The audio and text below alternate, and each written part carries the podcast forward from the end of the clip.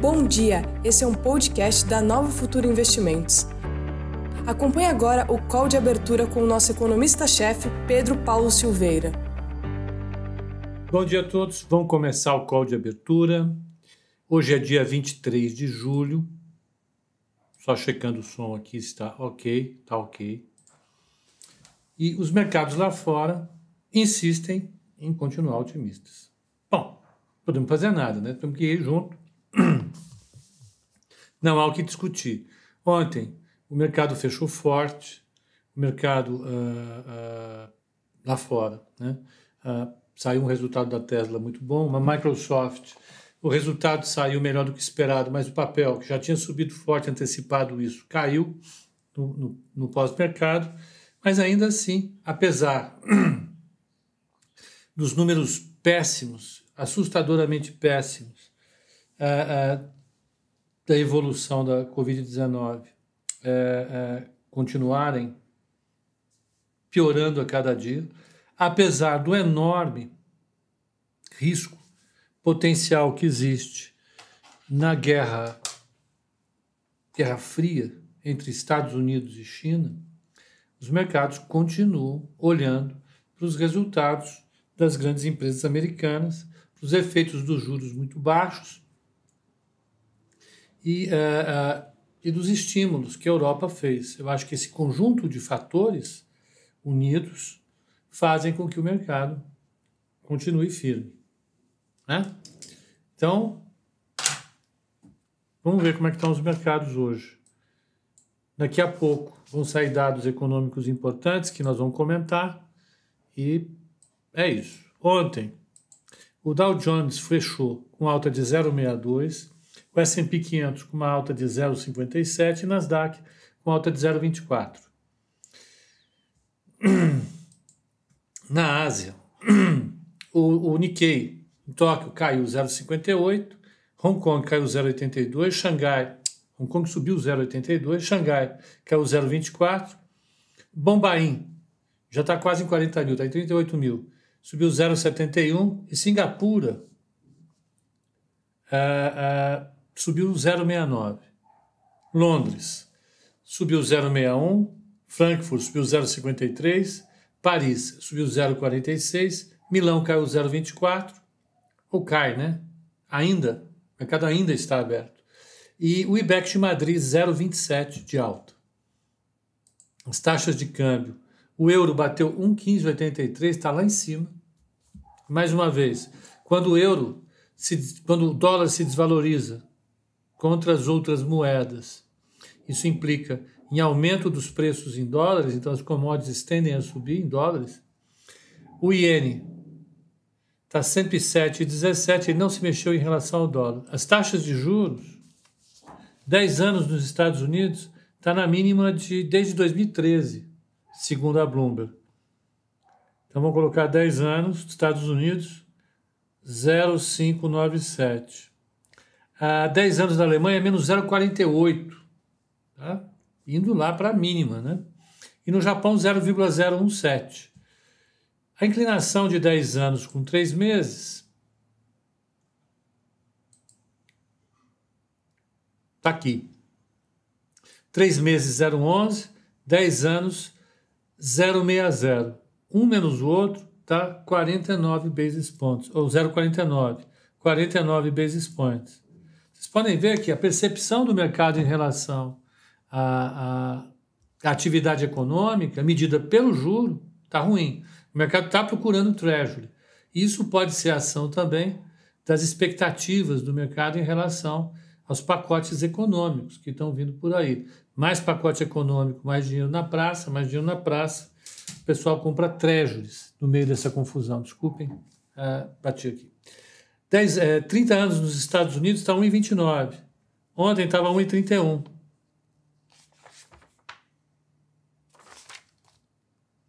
E por fim o VIX. Vamos pegar o VIX aqui. 24%. Ele caiu e ficou aí. Ontem o dia foi vacilante nos Estados Unidos na maior parte do tempo. Ele melhorou forte no final. Então, é, nós temos o um mercado nos indicadores de risco de fluxo, de juros, o mercado está bem tranquilo, está amassando a curva de juros, isso é bom para a Bolsa. E os futuros dos Estados Unidos estão subindo. Dow Jones futuro sobe 0,35, S&P 500 futuro sobe 0,33 e Nasdaq sobe 0,69. O petróleo segue ali a 41,77, próximo do que ele estava ontem no fechamento. Né? Ah, os jornais destacam, entre outras coisas, lado a lado com, essa, com essas notícias que são preocupantes em relação à, à pandemia, definitivamente o mercado está uh, considerando as mortes uma coisa absolutamente é, inevitável, né? vamos fazer assim. Então, o, o, o mercado definitivamente abandona essa preocupação e, e segue no trilho extremamente otimista. Né? Ah, ah, a mesma coisa em relação a, a, ao risco geopolítico, à Guerra Fria. O mercado está pouco se lixando para isso. Há o risco de algum momento o mercado acordar para isso? Sempre há, né? sempre há. Mas os indicadores que a gente tem do mercado, juro, VIX, bolsas, o mercado está na festa. Né? O mercado está apostando num pacote novo. É, é, vamos lembrar, nos Estados Unidos há uma discussão de mais pacote, de mais coisas a serem feitas e Esse é o ponto. Daqui a pouco, vamos pegar o calendário, daqui a pouco vão sair os dados do mercado de trabalho americano, o initial job, os pedidos de seguro-desemprego, o initial jobs claims, a expectativa é de 1 milhão e 300 mil pedidos de seguro-desemprego, que é exatamente o que saiu ontem. Uh, saiu uh, uh, o índice GFK de, de, de confiança do consumidor na Alemanha, ele saiu bem menos negativo do que o esperado. O esperado era um número, só fixar no número, sem entender exatamente o que ele significa. O patamar esperado era menos 0,5, ele saiu em quase zero a menos 0,3. Isso é positivo, mostra que o mercado está um pouco. É, é, foi surpreendido positivamente pela, pela confiança dos consumidores. Os consumidores não estão tão desconfiados assim. E, por fim, é, daqui a pouquinho sai o número de, de seguro-desemprego. Isso é importante. Além disso, hoje saem os resultados de empresas. Sai a Amazon, expectativa é de 1 dólar e 39 centavos por ação. Da Intel, 1 dólar e 11 centavos por ação.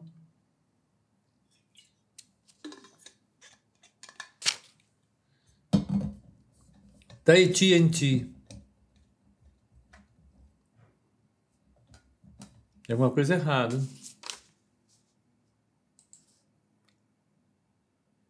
Não, tá isso mesmo. Porque aqui tá a VEG, a VEG saiu ontem, né? Mas enfim. Ah, é só de hoje. Desculpem. É, o Investing está com algum problema aqui, está juntando. A Kimberly Clark, que é uma empresa de papel e celulose, papel, é uma empresa de papel. Ela também tem alguma coisa de celulose, mas perto das nossas não é tanto. Ela está com 2 dólares e 20 centavos de resultado contra o esperado de 1,79. Surpreendeu muito positivamente. É... A AT&T, o esperado era um resultado de 79 centavos, veio em 83.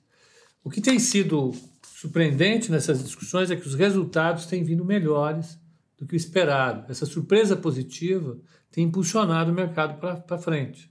Né? Vamos pegar outra empresa aqui. Uh, Twitter vai soltar resultado? Não, soltou o resultado. Veio com prejuízo de 16 centavos por ação. Uh, vamos pegar outra.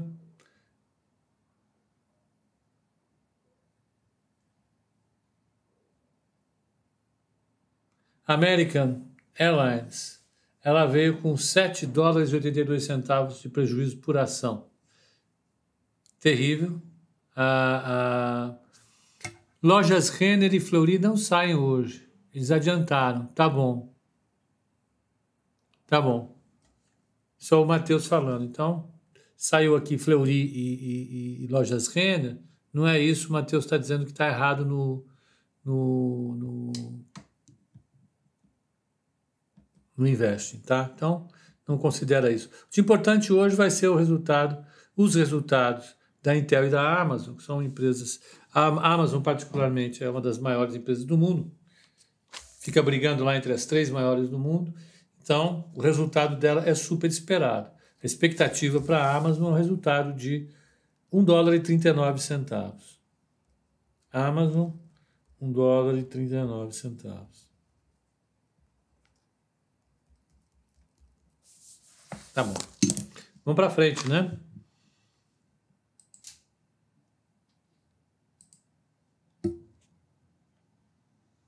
Ok. Vamos pegar São Paulo. Enquanto não, eu, eu, abro aqui, vamos para o site da Fundação Getúlio Vargas, para o IBRE, da FGV, ver que pesquisa eles divulgaram hoje. O ruim do IBRE, se é que tem alguma coisa ruim, não é ruim, é que o calendário de divulgação deles não é, não é colocado no, no, na Bloomberg, não é colocado na Invest, então a gente fica sem, sem saber, exceto olhando o, o site. Como tem, tem coisa todo dia, as pesquisas são, na minha opinião, algumas das melhores do Brasil, vale a pena olhar. Então, hoje saiu a expectativa de inflação dos consumidores. Uma pesquisa importante, porque mostra como é que é o sentimento dos consumidores em relação à inflação e isso ajuda a sinalizar comportamento de política monetária. Isso ajuda a, a sinalizar o que, que vai ser a taxa de juro. E nós vivemos nisso. Ah, mas eu gosto de bolsa. Não. Bolsa é juro. Esqueça. Esqueça se alguém te falou que esqueça para você gostar de bolsa e não gostar de juro, porque bolsa é juro. Então, olha, a expectativa mediana de inflação dos consumidores brasileiros para os próximos 12 meses é uma pesquisa que fala sobre a expectativa do comportamento dos preços nos próximos 12 meses.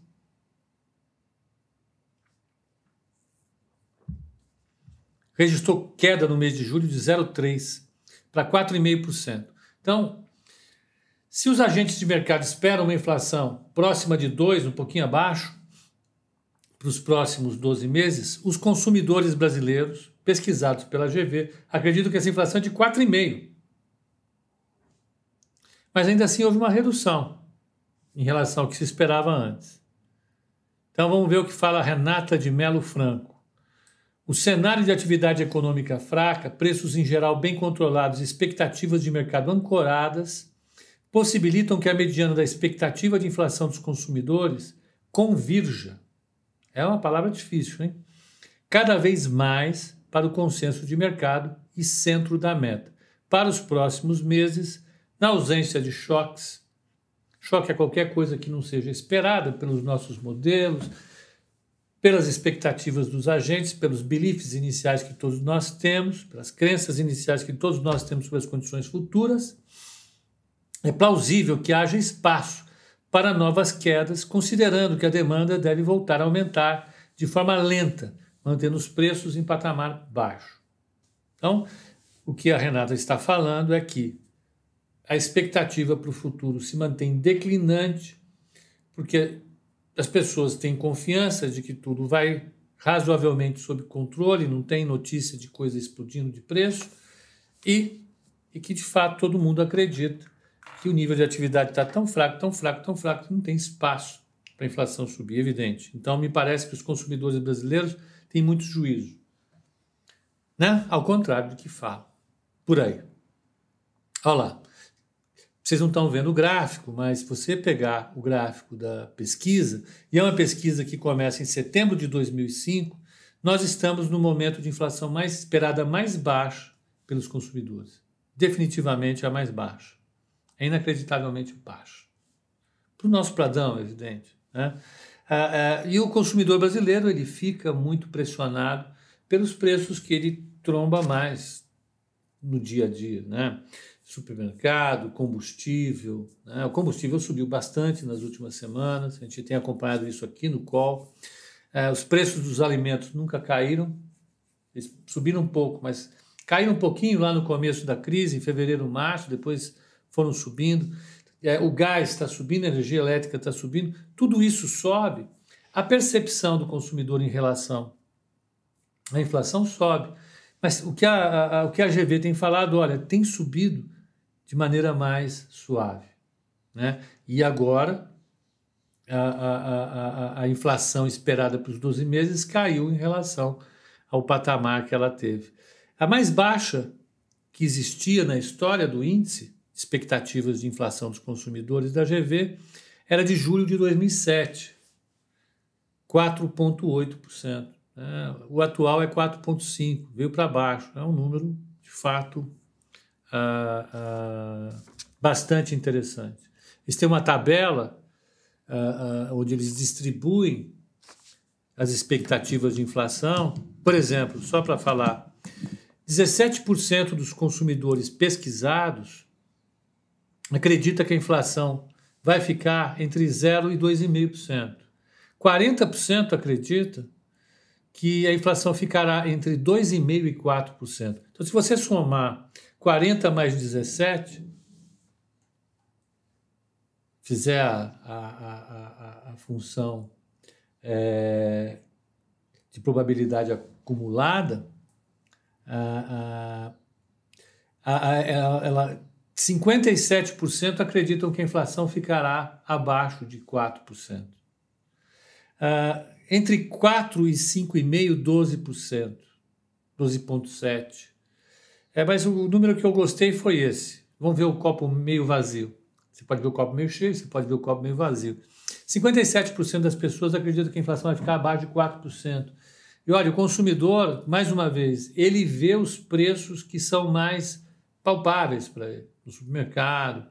Os contratos recorrentes, como aluguel, financiamentos, as essas coisas são contratadas e são consumidas regularmente e que só mudam de preço anualmente, o consumidor não, não percebe isso.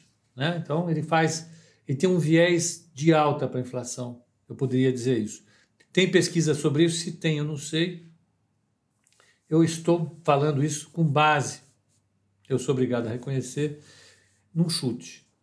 Por que, que é chute? Porque eu não fiz uma pesquisa olhando o sentimento dos consumidores mês a mês da, da GV, como eu deveria fazer, mas é uma coisa que a gente sabe, é meio que sabe. Quem trabalha com inflação há muito tempo sabe disso, que a percepção dos consumidores sobre a inflação é mais, é mais forte. Mas eu não quero reforçar esse aspecto, eu quero reforçar o seguinte, que apesar de ter esse viés, a inflação esperada pelos agentes está muito baixa. Isso é um dado. Mais uma vez, tem dois lados. Né? É um dado que traz a, a, a uma notícia boa de que a inflação esperada pelos agentes é, é relativamente baixa, mas, por outro lado, os agentes acham isso porque estão pessimistas em relação à economia. Né? Normal, é, é o que a gente está vendo no mundo, é um quadro em evolução, nós estamos acompanhando a evolução dele. Ah, então, da GV foi isso que saiu, é o índice de confiança dos consumidores. Deixa eu só dar mais uma checada se a outra pesquisa que saiu foi hoje também se é uma pesquisa de ontem. Isso aqui foi da indústria, deixa eu voltar para o site.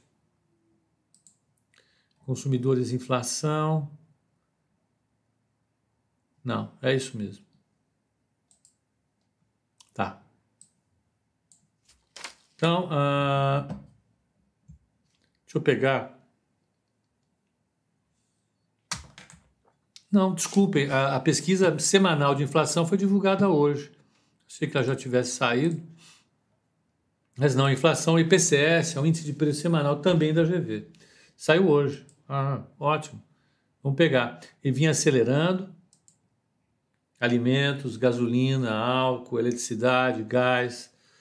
É o que inferniza a vida das famílias brasileiras. Ó, o IPCS, na mesma na mesma época do mês passado, dia 22 do mês, tinha acumulado, naquela quadra semana, uh, ah, 0,09 de inflação. Essa semana, 22 do 7, acumulou 0,53, subiu bastante. Mas caiu um pouquinho em relação à semana anterior, que foi a semana encerrada em 15 do 7, que deu 0,55. O que, que, tem, o que, que tem subido? Olha, a alimentação estava em 0,5, 0,52, caiu para 0,11.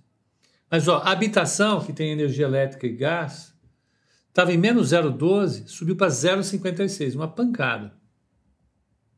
O vestuário caiu, saúde e cuidados pessoais sempre sobe. A gente pode estar aqui no inverno, no verão, a gente pode estar num super ciclo de crescimento ou na pior recessão do planeta, saúde sempre sobe. Paciência. Está subindo 0,39, mas pesa pouco. Transportes estava em 0,32 de alta no dia 22 do meia, subiu para 1,51. O que, que é isso? Álcool, gasolina. Com certeza. Quer ver? Ó, alimentação. Alimentação deu uma desacelerada. Vamos pegar aqui uh, vestuário, ok. Algum destaque, só para a gente ilustrar. A gasolina, sempre subindo, 4,59 de alta na semana. Passagem aérea, 11,46. Tarifa de eletricidade residencial, 1,33. Faça chuva, faça sol, meu amigo. Energia elétrica você paga caro. Leite subiu, está 5,12 de alta. E plano de saúde, é claro, 0,59, que é falso. Eu, eu mostrei outro dia no Instagram.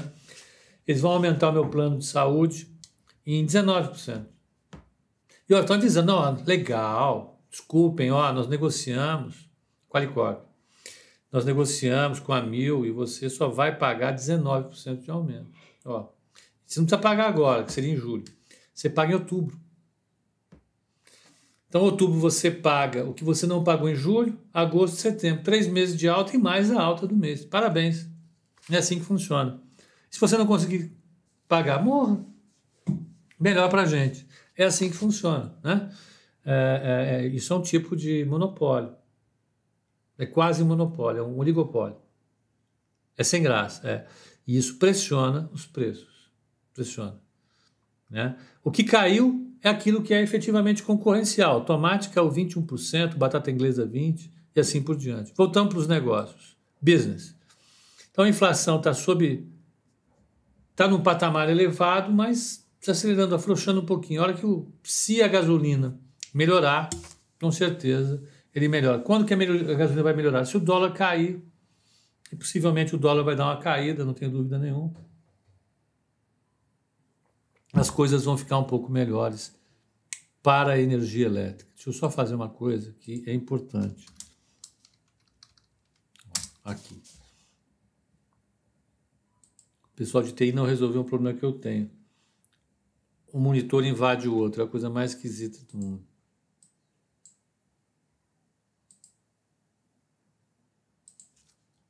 Avante. O que que a, o que que a, o que que a broadcast está pedindo para a gente olhar com carinho? Ela fala: fique de olho em Oi, TIM e Telefônica, Vale, Bancos, Petro, Cogna, Irani e Dimed. Nossa. Ah,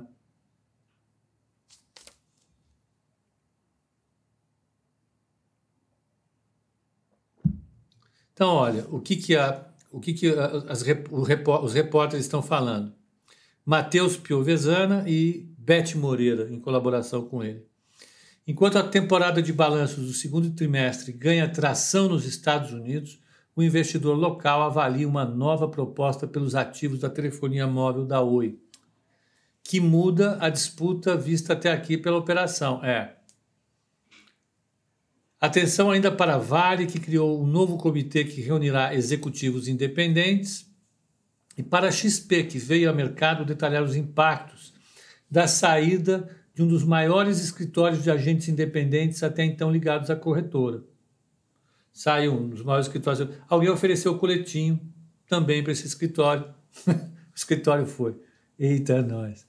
Fique de olho também em Petro, Cogna, bancos, Grupo de Açúcar, celulose, etc. e tal. Ó, a Highline, que é junto, ela é sócia da Algar, ela apresentou a melhor oferta vinculante para adquirir a, a Oi Móvel. E com isso, a Oi celebrou com a companhia um acordo que lhe dá exclusividade nas negociações pelo ativo até o início de agosto. Então, como a proposta dela foi melhor, aí a Oi falou: ó, eu vou parar de negociar com qualquer outra empresa, eu vou dar privilégio para vocês, e está valendo. Esse acordo está valendo até o início de agosto. 15 dias, nem isso.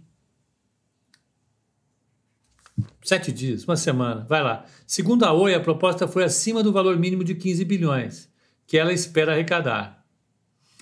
A nova oferta muda a disputa, que tinha Claro, TIM e Telefônica Brasil se unindo em uma oferta vinculante.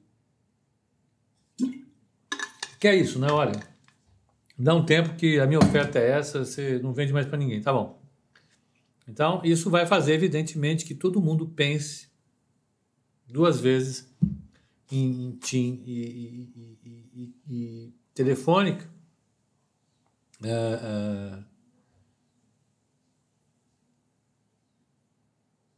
Deixa eu pegar aqui. Então, isso não foi lá bom para as duas, né? Ah, deixa eu continuar aqui.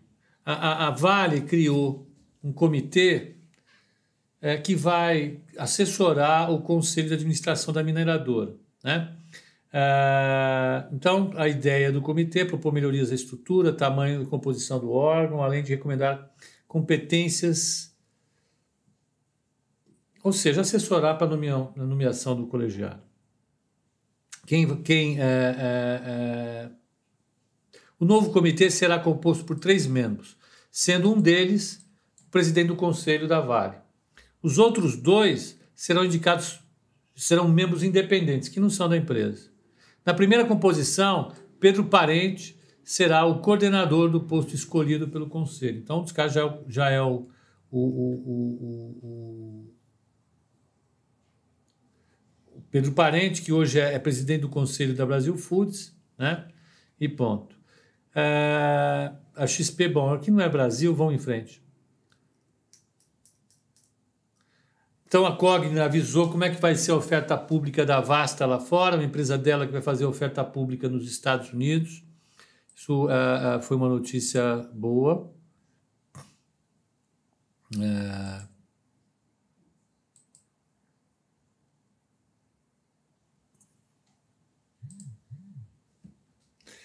Então, uh, ele já estabeleceu uma faixa para emissão de 15 dólares e 50 centavos e 17 dólares e 50 centavos. Tá? Então, é, para o preço da ação. Então, ela é uma subsidiária da Cogna e vai ter oferta pública na Nasdaq.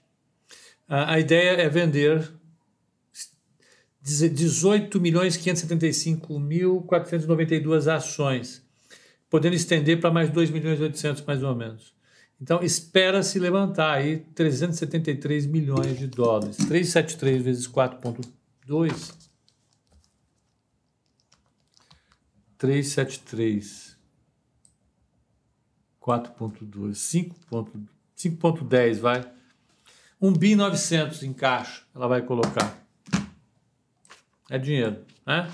Ah, então, isso é positivo para a empresa.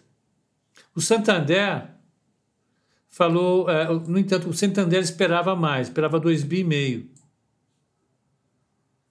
Então, vamos ver. Tem uma notícia da, da, da, da Vasta, estava todo mundo esperando, vamos ver o que acontece. É, bancos. Então, após a proposta de substituição da PIS e COFINS pela, pela CBS, Então, o setor vai ter maior tributação do que já tem. E o que ele vai fazer é aumentar o custo para o consumidor. Ah, tudo bem, então ele não vai pagar. Não é assim que funciona. O problema é que quando ele aumenta o custo para o consumidor, como a curva de demanda por crédito ela ficou não vai se deslocar, provavelmente o que vai acontecer é uma redução na demanda por crédito.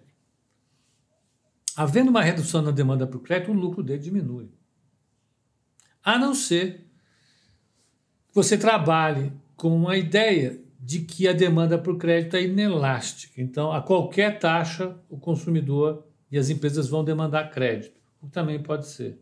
De qualquer maneira, o que vai acontecer é que você transfere uma parte do excedente que estava na mão do banco ou na mão do consumidor ou das empresas para quem? Para o governo. Né? Então você aumentou o imposto, ao contrário do que tem sido aventado para que não aventar, nós vamos aumentar a carga tributária, tudo bem, aumentou a carga tributária e isso vai implicar numa situação subótima para o mercado de crédito bancário. E quando o mercado de crédito bancário fica numa situação subótima, significa que o nível de empréstimos que a sociedade tem à sua disposição é subótimo. Se a quantidade de empréstimos que a sociedade tem é subótima, portanto, o nível de atividade da economia é subótimo. Portanto, ao contrário do que pode ser afirmado, essa decisão leva a uma mudança do equilíbrio da economia de um nível para um nível pior. Ponto. Não é banco tem que pagar, banco isso. Ponto. Acabou. Comigo ninguém vai discutir isso aqui, não. Na boa. Pode ser quem for, não vai discutir.